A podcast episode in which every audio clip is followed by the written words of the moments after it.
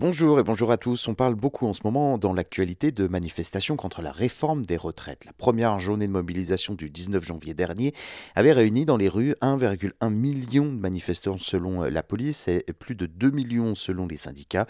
Encore euh, plus pour la seconde mobilisation du 31 janvier dernier. Alors la question aujourd'hui c'est est-ce qu'une manifestation pollue.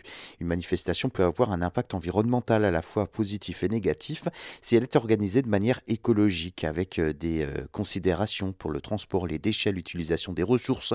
Une manifestation euh, peut être un moyen de sensibiliser les citoyens aux questions environnementales et de promouvoir des pratiques durables. D'un autre côté, une manifestation peut entraîner la production de déchets, la consommation d'énergie, l'utilisation de moyens de transport peu écologiques et l'utilisation de produits Cela peut avoir donc un impact négatif sur l'environnement et contribuer à la pollution.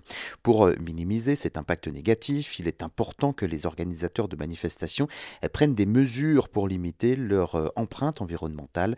Cela peut inclure donc des initiatives telles que l'utilisation de moyens de transport durables, la mise en place de systèmes de gestion des déchets, la promotion de la réutilisation de produits et la collaboration avec des fournisseurs locaux pour limiter limiter les déplacements.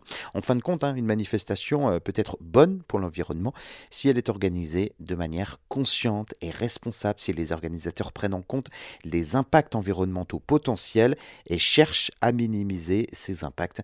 Une manifestation peut être un moyen efficace de sensibiliser euh, les populations aux questions environnementales et de promouvoir les pratiques durables.